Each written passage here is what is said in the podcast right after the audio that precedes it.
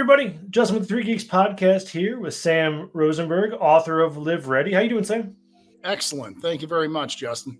Awesome. Uh, you're here to kind of talk about your book and kind of what got you to writing the book and all about the book. So, can you talk a little bit about Live Ready? Oh, absolutely. So, thank you for having me on. Um, so, you know, short version I've been in the business of protecting people and organizations and teaching them how to protect themselves since 1996. So, I got out of the Marine Corps back when, had a stint in the Marines, was a Marine officer uh, landed kind of when I got out in the close protection world, you know, a fancy pants way of saying bodyguarding, yeah. and um, protected a whole variety of people from, you know, heads of state, people like Benjamin Netanyahu when he was the former prime minister at the time, to, you know, celebrities and dignitaries that were in high stakes situations. Um, but around 2003, I had a little philosophical shift mm-hmm. that to me, it's good to have a lifeguard, but ultimately you should know how to swim. Yeah. So I, I changed my gears, if you will. I shifted gears from protecting people to teaching them how to protect themselves with the same skills and tools we use to protect public figures. And um, it's been 20 years now. And, you know, I've learned a lot over the years, not only doing protection, but also teaching people and working with a variety of people from school teachers and soccer moms, if you will, to, to heads of state that ultimately um, I wanted to get this information in the hands of people in a much broader way. So I decided to, read to, to, to write this book, Live Ready.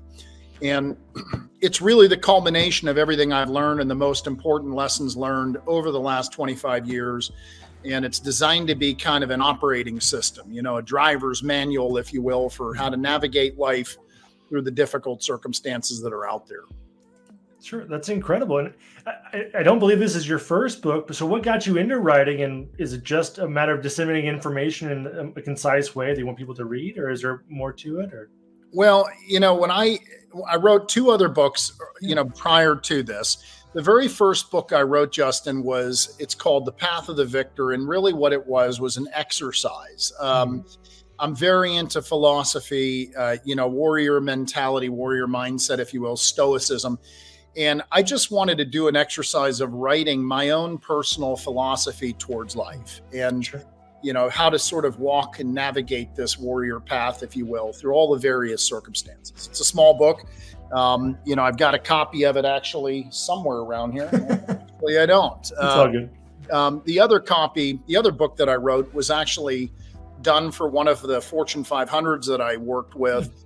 Um, they needed a complete revision of their travel security guidelines. Mm. And this exercise of rewriting the travel security guidelines for this organization, and they had thousands of people traveling, um, we ended up kind of doing effectively a book. And you know that turned into this book right here called the traveler's guide to personal security so i retained the rights to it and gave them their version and i rewrote it for uh, a more of a consumer model.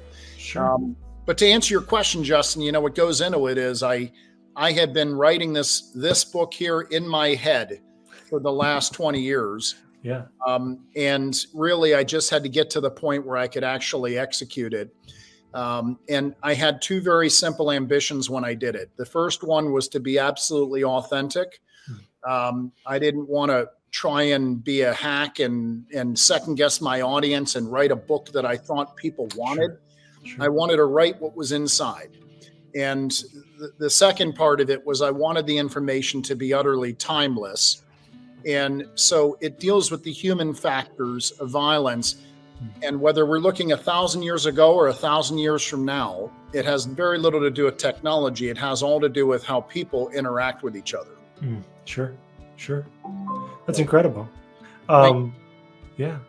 So I, I do want to ask, as someone I've, I've really thought about it recently about like how to best protect myself. So like when I knew you were coming on to talk with me, I was like, man, this is like prime opportune. I'm very excited for the book just to read it myself. I'm on your mailing list while I, I grab the link. The link is below. If the scroller below, people will see it.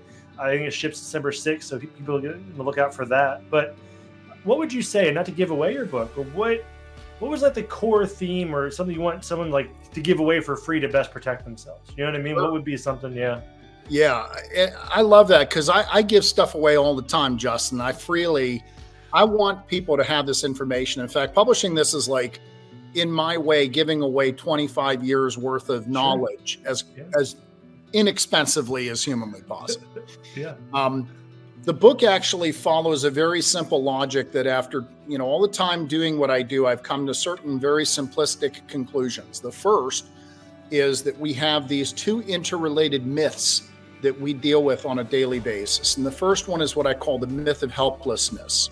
The second one is what I call the myth of randomness.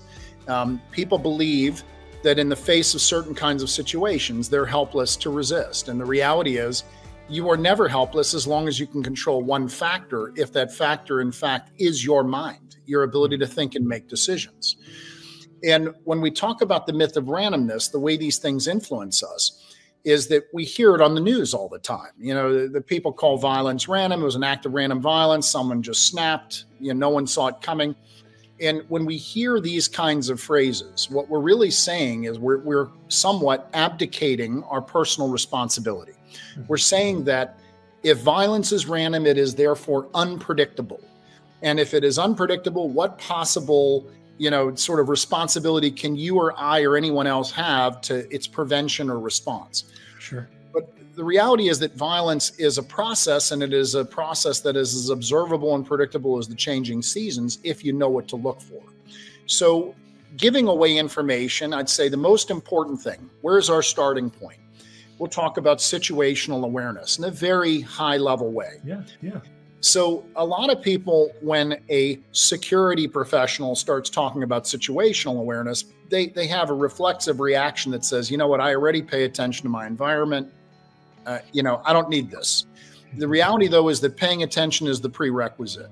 Okay, that's just the beginning.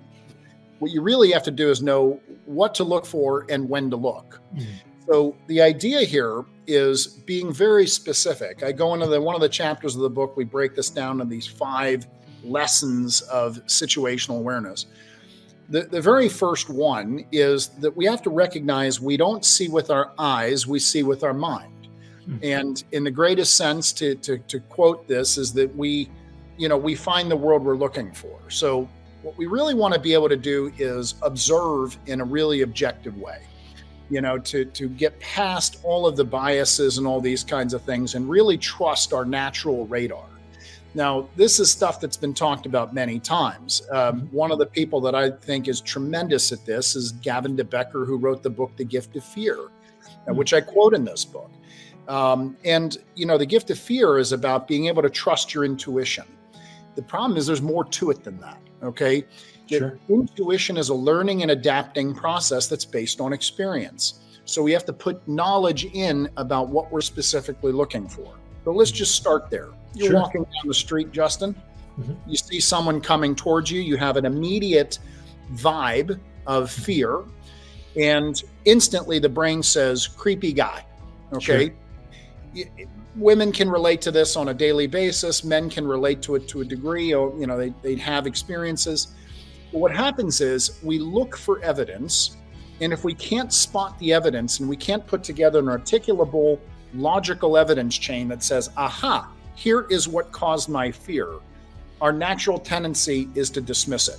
Mm-hmm. We say, ah, I'm overreacting. It's probably nothing. It's no big deal. Or we go into our ego mode and we say, I'm not going to be pushed around.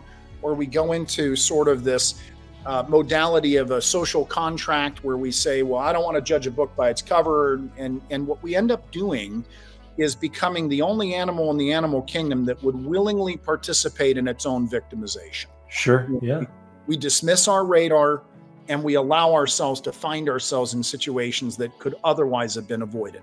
Mm-hmm. So, the very first thing we want to do is trust that radar. Yeah. And the way you do it is by overcoming some of the natural dynamics that inhibit it. The number one thing that inhibits our radar is what I would call the veil of normalcy.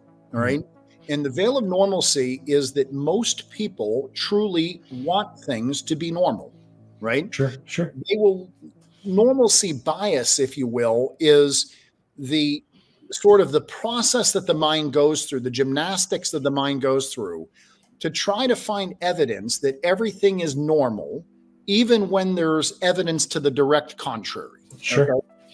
So if we're walking down the street and we get that vibe, trust it.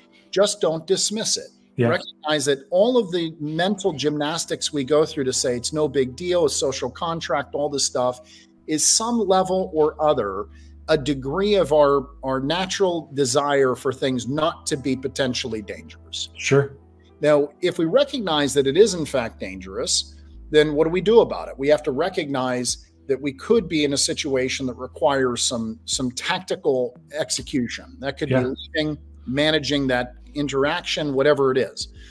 But if we go back to the situational awareness dynamic, the first component is to trust our radar, not override it. Mhm. The second is this how do we create evidence? Well, if I see someone and he gives me a bad vibe and I want to validate it, look at him, Mhm. right?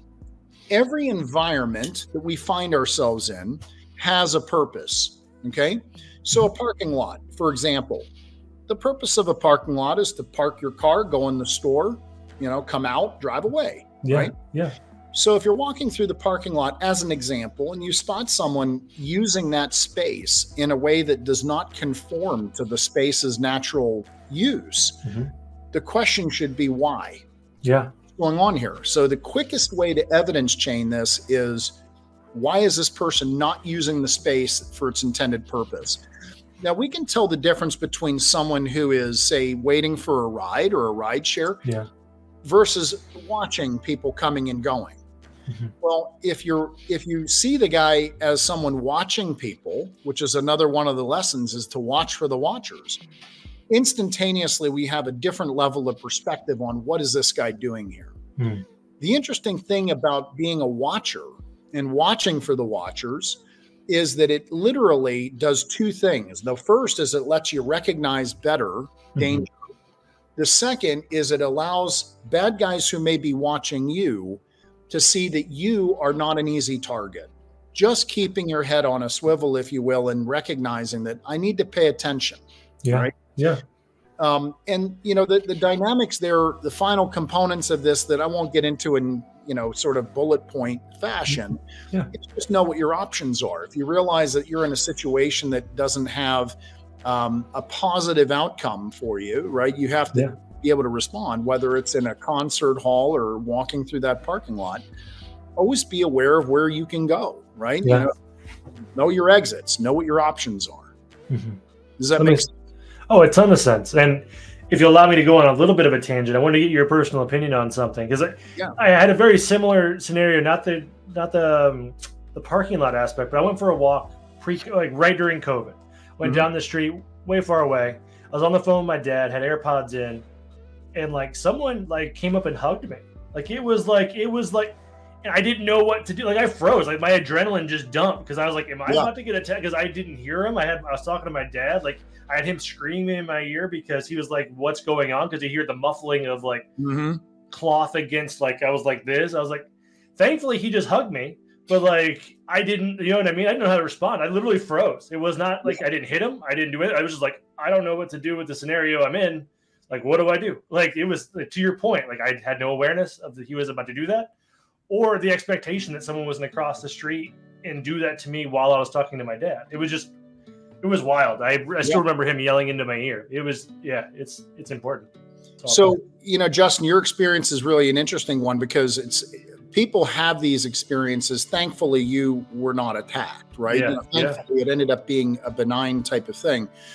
Um, but what's interesting about it is why do we freeze? yeah, So, you know, you look like someone who could easily handle himself. You, you know, you you've been around the block. Obviously, you're not Yeah. a pushover. The concept is, why is it that we tend to freeze? Well, what happens is, and I, go- I go into this in detail, I believe, in the second chapter of the book. Right, Sure. is we get into the idea that when when we respond to anything, if you actually think about it in a very simplistic way, it doesn't matter what we're reacting to. It could be someone pointing a gun at us. It could be someone, you know, menacing us or grabbing us unexpectedly, or it could be a deer jumping in front of our car. Mm-hmm. When our brain takes that information in, it goes through a very specific four phase process that I call SAFE stimulus, mm-hmm. analysis, formation, execution. So, what happens is we receive the stimuli that begins the process. And we immediately analyze that stimuli based on experience. Mm. If we have experience, then we have the ability to form plans. If we don't have the ability, if we have the ability to form plans, at the end of the day, we can make a decision whether or not we want to execute the plan or not. Okay.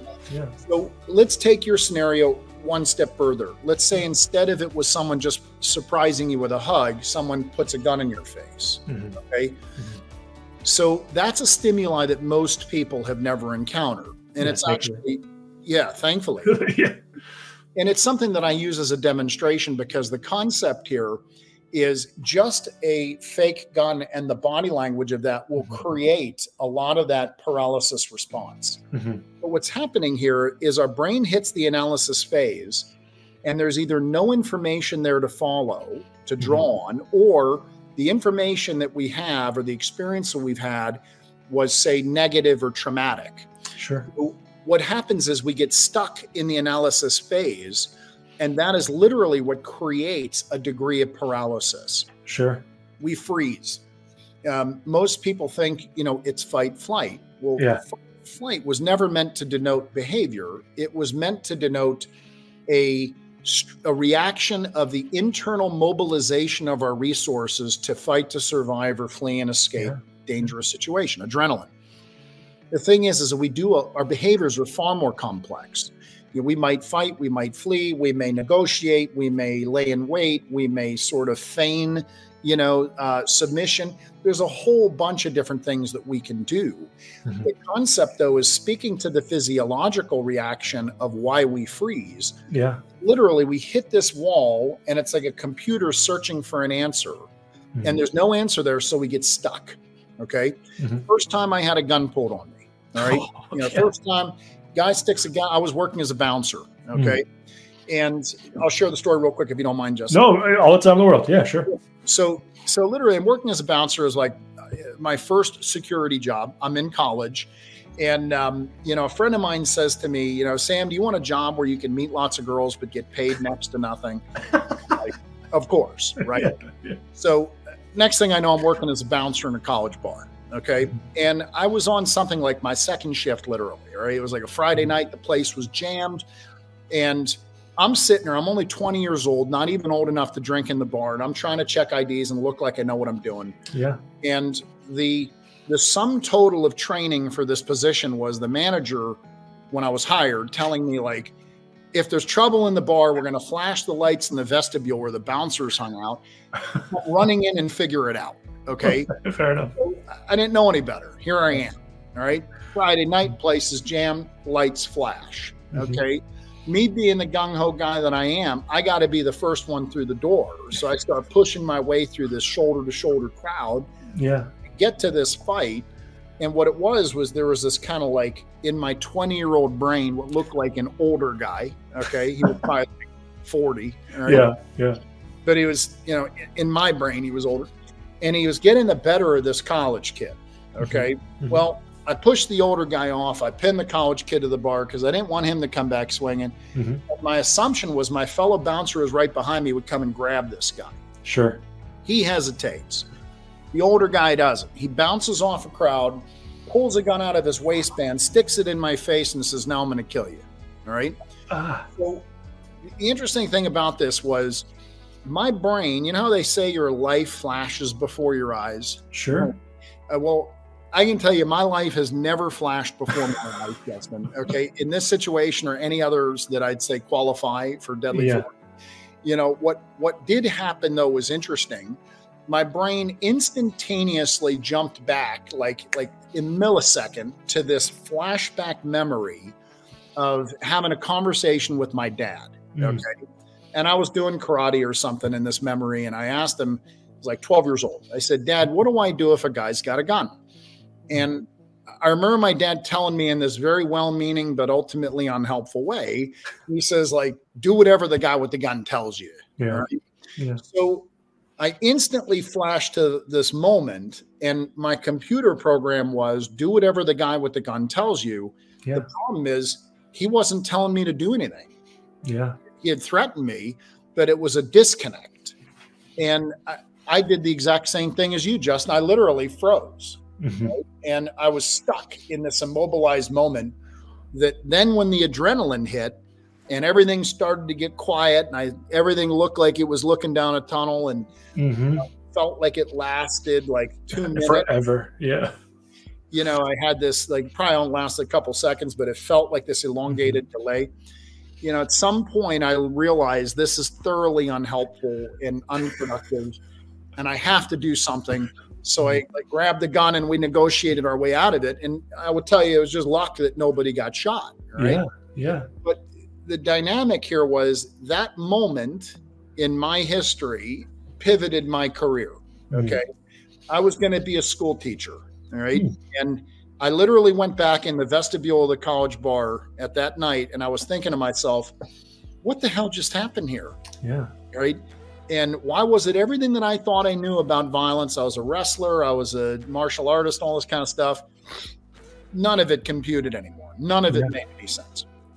And I wanted to figure this stuff out. And that literally was the decision point that I said, okay, I'm going to go where the toughest people on the planet were, join the Marines, went through the Yeah. OCS program, yada, yada, yada. Here we are today. Okay. Um, but that was the purpose of this book, literally, was how do I explain this stuff that is people do not know and how do we overcome it? Because what happens with most people, Justin, maybe a little bit, a little bit in your scenario too, Sure. was I have this moment where I have an inability to react. Mhm. And I think about it afterwards going, the hell's wrong with me? That, I, I had exactly that. I was like, because I've done martial arts all through my twenties. Like, I was like, I can definitely throw a kick. I can punch a guy. Like, it was just like I just didn't know what. Like, I was not prepared for that specific thing. I was like, well, Mhm. I guess I'm stuck. I don't know. and, and and the natural reaction let's take that to the most extreme yeah. for a second let's get dark for a second all right Yeah. in every instance of mass homicide where someone survives very often where people survive very often we will hear the same story where people say i didn't know what to do so i played dead all right i guarantee you playing dead was not a conscious coping mechanism Mm. it was a complete paralytic response that we talk about in the book called tonic immobility where people literally they lost the ability to physically take action to function. They're still there cognitively but the brain the part of the brain that is responsible for our survival has effectively shut you down into the hmm. most extreme level of paralysis. Women who are sexually assaulted very often something in the neighborhood of 68% of the time experience a degree of tonic immobility. It's not that they didn't want to fight back, it's that they physically couldn't. Okay? Mhm. And this is the the the main enemy, if you will. All right? It's not the bad guy. It's losing the ability to perform under high stress situations. Mhm. And when we turn that around and say, what is the objective of the book Live Ready? What is the objective of my company and the training that I provide? It's to ensure that you can think and make good decisions even under extreme stress. It's not about turning people into a ninja, right? Yeah. And that requires a specific kind of mindset and a specific kind of training. And that's why we begin by unpacking, if you will, this what I call myth of helplessness that has been woven into the fabric of our society. Okay. And we've all been conditioned. Um, you know, the, the story I like to use about that is, again, not to get, you know, unhappy stories in here, but the, the story I like to share is the, it's like the story of how they used to train a circus elephant. Okay. Okay. Um, that what they used to do was take a baby elephant when it's small and chain it to a stake in the ground. All right. yeah. This little baby elephant would pull and pull on that chain until eventually it gives up. Mhm. And what happens is, what it means is when it's fully grown and it's the largest, most powerful land mammal on the planet, a human handler can lead it around on the end of a rope. Yeah. In the mind of the elephant, it's helpless to resist. Okay. Got it. It wasn't born that way, it became conditioned. Mhm. Okay. And I truly believe that most people have been similarly conditioned that we are uh, incapable or, or we shouldn't respond to violence and take the responsibility on our own Sure. you know but we we know that the lifeguards won't be there we have to be able to respond and make decisions so that's the that's the whole basis of that that myth of helplessness and why we freeze to a, a very short degree. Mhm. I can't wait for you to read the book. I'm excited. I'm already on the mailing list. As soon as I was like, ah, this is for me. I was like, I was very interested. Yeah. um, What kind of martial awesome. arts did you do?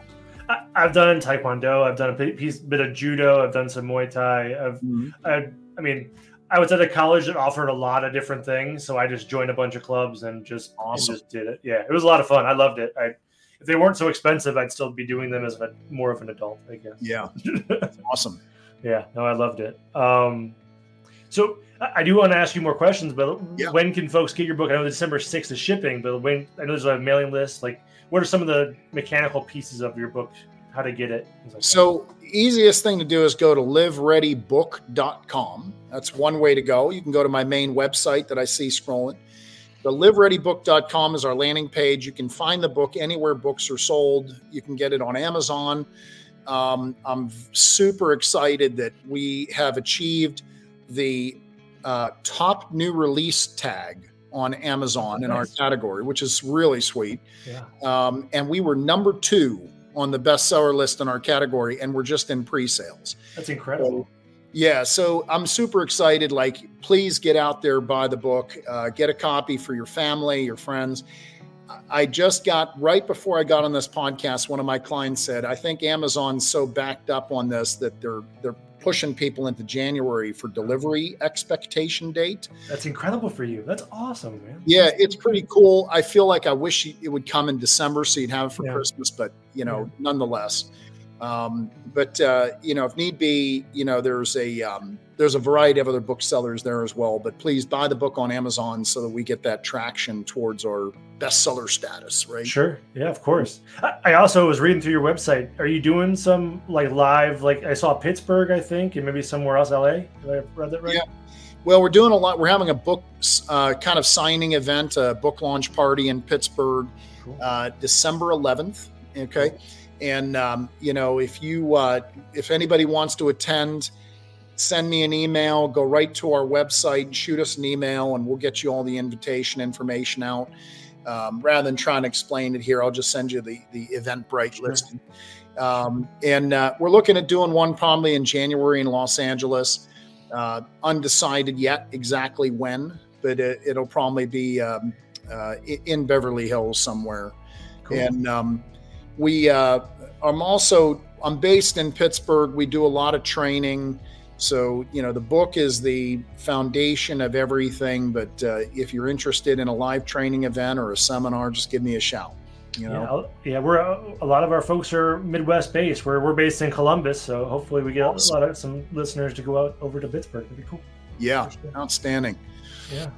Um, cool. I do have two questions for you. A little bit deviating from the book and more about your experience. Do you have a fun like guard story, like whether that be the military or like some celebrity, like anything you like sharing, or might be fun to. hear Yeah. I, I mean, I can't share a lot of details Okay. about a lot of my protection assignments because uh, so many of them were were um, are confidential, right? Sure. But some of the folks that we protected, I mean, that I can talk about. I mean, we protected Tom Cruise, we protected, um, you know, Warren Buffett. I mean, it's there's some there's a variety of things like that, but. Um, you know, I I would rather not get into the Sure. Don't have to. Of course. Of course. Mhm. Can, can I ask, kind of, what is what is your mental state like when you're on the job? Like, do you ever sleep well? Like, how is that? Like, you know what I mean? Like, it personally, be hard for me to like not just be on edge all the time if I'm knowing I have to like guard somebody else, regardless who that person is. You know, that's a great question, Justin. I, I will tell you right now, when when I was doing executive protection work, you know, and close Mhm. protection work, it it is a uh, you have to have a one track mind. Okay, so I try to tell people that you know, doing that sort of work, you have to literally be, for the most part, kind of a uh, you know a warrior sort of hermit, right? Sure. You- can't worry too much about other things. And and really as a business owner right now with all the different hats that I'm wearing I am not the person to be doing close protection on a 24/7 basis. My head is drawn in 15 different directions. So I have other people nowadays that I've trained that do that sort of work and do it really really well. Sure. um, but yes, you have to have a very specific mindset and you have to remain focused and you also have to have the ability to relax. Mm-hmm. So, just like with situational awareness, knowing when you have to turn on and when you can switch off is critical. Mm-hmm. Um, you talk to any Secret Service agent or whatever, they would burn out so quickly if they tried to stay on all the time mm-hmm. that you get really good at cycling when I'm in a moment where I really need to be on top of things and really paying attention to every visual cue and everything else versus when other people are managing that and I am able to, to get some downtime and, and shut down. Right. Yeah, yeah. Um, one of the critical things that have always been very helpful for me is yoga okay. and breathing exercises, you know, in terms of managing the stress and being sure. able to go from a high state of focus and and stress, if you will, to being able to get back down to to baseline and manage. Um, you know, we talk about some breathing exercises in the book, but we, uh, you know, there's a lot more to it. I would say if you haven't explored yoga, it's a great way to to sure. really understand that stuff. I've been cool. doing that since the late '90s. That's awesome. No, I'll definitely check it out. That's a good suggestion for everybody. I'll, I'll definitely take that, take you up on that. Mm-hmm. Um, th- that leads me into kind of my last question for you. Um, the transition from being that full time security personnel guarding someone to like easing into a, a, business owner. What was that transition like? Was it hard? Was it hard to like switch off and be like, hey, I don't have to like obviously be hyper vigilant, but maybe not to that extent of being a professional bodyguard? You're you know once you're wired a certain way it never goes away right? You know talk to any combat vet or you know military you know veteran mm-hmm. they'll tell you they, they they can spot another veteran a minute you know in a second right? Mm-hmm. the thing is is that you're that the the the type of mental process for close protection it's exhausting. Um, it, it you have to sacrifice a lot. You really don't have any other focuses what I really specialized in was higher stakes, you know, scenarios where we had very, very high risk. Someone was being targeted and it mm-hmm. had a beginning and an end duration. Probably the longest protection detail we dealt with was about nine months. All right. Mm-hmm. Okay. So you know, I never really got into the everyday, day in and day out, you know, kind of moving around with a celebrity for the next three years. Sure. It's a different mindset and a different gig. So we were doing high stakes, relatively short term protection assignments, mm-hmm. um, and, and they had a purpose. And what happened was I naturally started to gravitate from doing close protection to doing more protective intelligence work and mm-hmm. understanding threat assessment and how to evaluate threats to teaching self defense, which I had always been highly, highly interested in and doing when I wasn't doing close protection. I was teaching self defense. And I started to have some experiences that make me want to develop my own curriculum, my own system. Sure. Sure. when I first decided to make the change, Justin, I had zero problem with it. I literally gotcha. went from one day, I'm no longer doing this, and now I'm going to be teaching. And it was about two or three years, maybe four years went by, and I had enough demand from existing clients and people ask me, Are you still doing close protection? Can you still support us? Can you still do threat assessment? Mm-hmm. That I then set up another organization um, effectively to be able to provide that type of service to our clients. Now we have this kind of two organizations technically, but it's all one umbrella. Uh, and, you know, we provide preparedness and intelligence and protective services. But realistically, Justin, the smallest facet of our business right now is the protective service. Cool. Cool. Um, it's mostly training and preparedness and support, intelligence work. Sure. Cool. That's awesome. Thank you. Thank you. It's been a pleasure, truly, to talk with you, Sam, tonight. Um, go check out Sam's book, Live Ready. Please get it. Get it from Amazon. Let's keep it the number one spot, or get to the one, number one spot if it hasn't if it's slipped at the time. Um, but awesome. Thank you for joining us, Sam. Um, Justin, thank you so much. Of course, it's been great. Thanks, everybody.